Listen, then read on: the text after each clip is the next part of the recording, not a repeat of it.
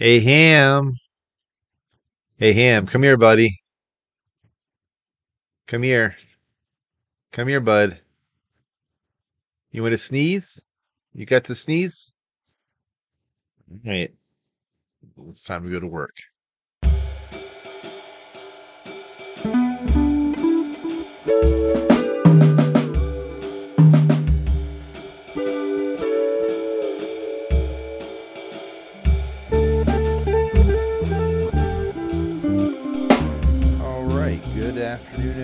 It's a beautiful day here in Western Cumberland, Maryland. Uh, we are finishing up a work day. Been playing around with two new Arduino products the programmable logic controller, the Arduino Opta Wi Fi, and uh, also the new Giga uh, R1, I think they're calling it. Um, so that's been exciting. Yeah, the Giga R1, um, which is, I guess, the spiritual successor to the Mega. I think we talked about that a few days ago. Uh, anyway, um, so that's been exciting. So hopefully, have a few projects coming up uh, on that. We were going to do one with uh, um, like gardening, but I think we're going to change that up. Um, but anyway, what else has been going on? So let's see here. Uh, been doing a lot of woodworking um, and uh, making just some um, shapes that hang off the ceiling um, to explore things like uh, shadows and light. And um, we got some disco balls to hang up in the ceiling to make it kind of like a planetary effect with some laser lights. So that's been the artsy fartsy. Um, what else? What else? Uh, heading to the Goodwill to pick up some cheap picture frames and uh, repurpose those for some of my doodles. Um, we've been playing with uh, different um, camera filters for the iPhone. Um, so there is a, uh, I think there's a few companies, but we found one called, let's see here, we can, Pow, Powrig, P O W R I G mag filter. Um, that basically you slap a magnet on the back of your phone, which actually does stay pretty secure. Um, I know I say that, and I'm sure it's going to fall off within the next day or two. Um, then puts a little 58 millimeter uh, camera lens uh, onto your phone, so you can you slap the magnetic base on, and you can uh, uh, screw in different filters. So we've been playing with different filters, like um, uh, ones that make like starburst effects, ones that do a smoothing effect, uh, different colors. So exploring photography and um, trying to do some some funky stuff with that. Um, what else? What else? Oh, uh, continuing to read Matthew Crawford's uh, shop class as Soulcraft. Um, it's a very good book. Highly recommend it. Um, I would imagine if you were if you were in middle school in the mid to late 90s, you're probably the last of the generation to really appreciate the message. Um, I know for me, as a mid 90s middle school kid, that we still had uh, tech ed class, art class, and home economics. And um, apparently that's all gone uh, bye bye. Um, but it's basically making the argument that our focus on the, the purely the academic, the knowledge worker kind of stuff was misguided. Um, and certainly that's from a from a job perspective, uh, it's really hard to outsource plumbers and electricians. Uh, pretty much any sort of knowledge work can be always outsourced to the um, you know lowest cost, and then you throw in uh, the uh, the coming of artificial intelligence, the Chat GPT stuff, um, you know, creative work. Unfortunately, um, you know, certainly from the for things on the low end, low cost end, people that are you know just looking for something quick and easy, uh, I think that kind of work is going to dry up.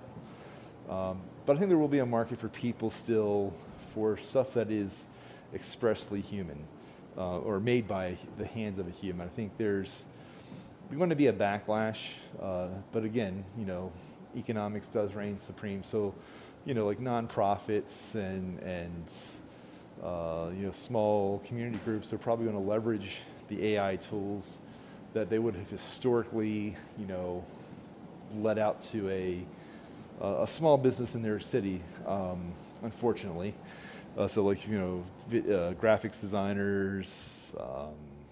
Uh, writers, authors, um, even video, you know, videography and photo photography. Um, with everyone having smartphones uh, and they're getting better and better, and the AI, so you know a lot of creative work, creative workers, um, you know, even even software developers. Um, it's going to be an interesting time where you know I think yes, there's going to be a lot of loss of jobs, uh, or people are not going to have as much work as they once have. But I think there's going to be an also an interesting backlash against that. Um, so in some ways, the people that do survive and make it work, I think, are going to be better off. I think there's going to be a, a small market, a niche market, if you will, for people that just want stuff that are made by a human, um, be it um, be it art, be it um, uh, even practical things. You know, even even within, and I think it's going to expand even beyond just um, you know, the virtual work, digital work.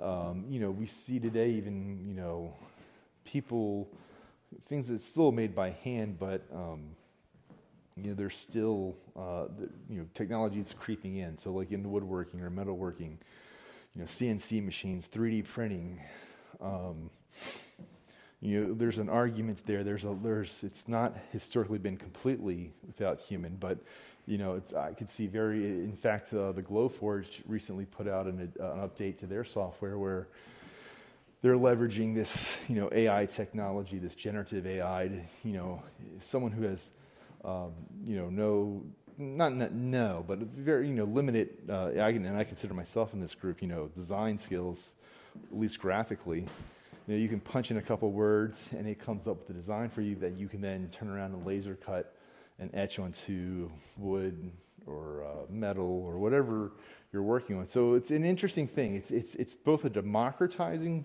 time with technology. Um, certainly, I've benefited from things that, you know, again, I'm not the world's greatest drawer. Um, I got a lot of ideas that just never seem to, to translate from between the brain and the hand. So I've been freed up to, to create things, um, arguably, you can say create, um, using AI. But then I, you know, I take it and I, I, I, take it as a, not a final product, but as a starting point. And um, so, you know, it's it's very interesting that everything, literally, be it purely virtual and the physical. So you know, creating creating music, creating written text.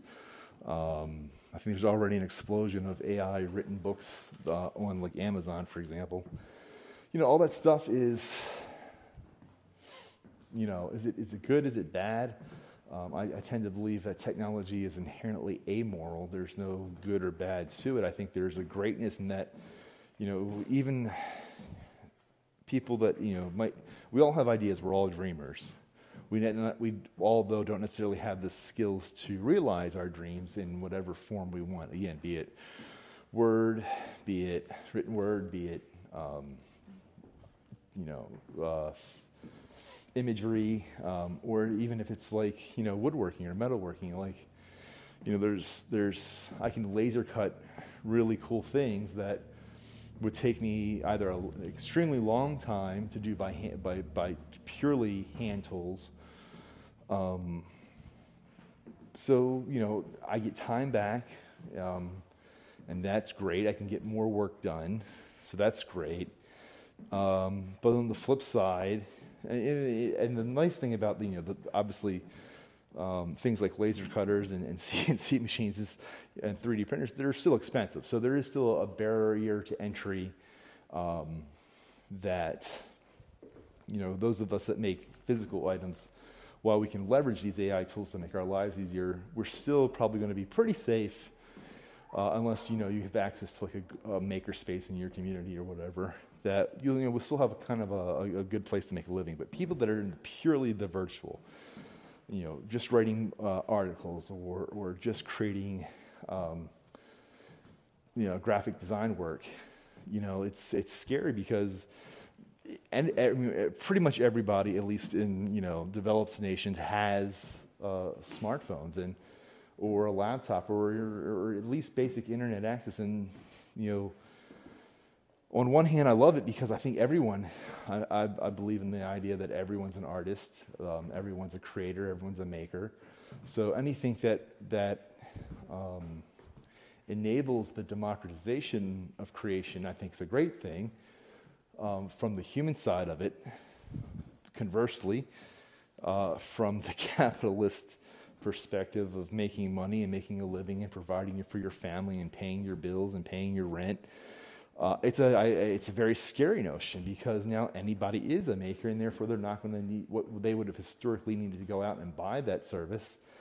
People are going to be increasingly able to do that um, on their own. So I think uh, Mike's humble opinion, my humble opinion, is that people that, that create purely virtual digital works are going to have to find ways to um, do one of do a few things. I think uh, either also move into creating physical goods based on your digital works. Um, get into teaching people how to do things that you know. For the, again, there's going to be this backlash where people are still going to want you know human created uh, objects. So I think people will have an opportunity to be to, to be teachers and teach others how to how to do uh, what they do as a way to make a living. Um, I know that's not for everyone, but it's an option, I think. And um, you know, lastly, I think there's the it's the unknown. No, no, no, we don't know where this is really going to end up. So potentially, there's going to be jobs that we haven't even thought of yet that will come in to replace uh, the jobs that are disrupted, you know, by artificial intelligence. So just like, you know, workers, you know, factory workers got displaced in the 70s and 80s with factory and robotization and um, automation technologies um, that created still a backlash for handmade goods. Um, and so you, know, um, you, may not be making, the, the, question is, do you make as much money or is your, do you have to hustle harder? You know, um, the, the, the effect on the quality of life is still, I think, to be determined. But I think, you know, ultimately, and history proves to you know continue to repeat itself is that these changes will occur and they will be very um, there'll be varying levels of, of impact.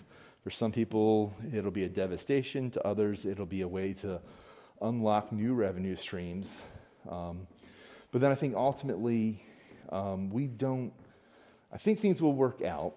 Um, i though you know I kind of echo uh, some thoughts of people like Elon Musk who believe in the necess- necessity of uh, universal basic income because there's just not going to be as many jobs, um, at least good paying jobs, where people don't have to work, you know, for, you know, we all want to, I want to live in a world where if you put in your 40 hours in a week, you're able to put a roof over your head, you know, pay for your uh, uh, you know, food in, in your stomach, uh, clothes on your back, healthcare, education, and also raise a family, right? If those are our moral goals, if that's what we think is good, then we need to be able to support that. People need to be able to afford to do that. Um, anyway, so that's kind of what's where I've been thinking this past week is, and actually not just this week. It's it's been on, on my brain for a long time, and um, you know, I don't know. I don't know. I'm curious as to what maybe other people think. You know, where where is all this going to take us? Um, balancing the need for you know efficiency, uh, making things more efficient, democratizing the ability to create with the fact that you know we live in a capitalist society and we should respect you know if we respect respect the humanity in each other you know if we if you know if you work that if you put your effort in if you put that 40 hours in you should leave a, you should be able to live at least a decent life right there's a minimum floor of a lifestyle that everyone should be entitled to so how do we balance all these things um, I, I I don't know. I'm still thinking about it. Obviously, like I said, UBI, universal universal basic income is an option. I think. But um, anyway, um, there, you know, there's negatives to that, right? If there becomes a floor to everything, everyone has this amount of money, then you know, costs will just you know rise to meet that. So it doesn't really, you know, it's complicated. Um, anyway, so with that, I think I'm going to shut up wrap this up, um, leaving here in the office, and go maybe head out to do some human things like go to an open mic night or uh, to a trivia night and, you know, get in touch with the humanity after spending, you know, 40 hours working on uh, technology. So with that, thanks for listening and uh, take care and uh, see you next time.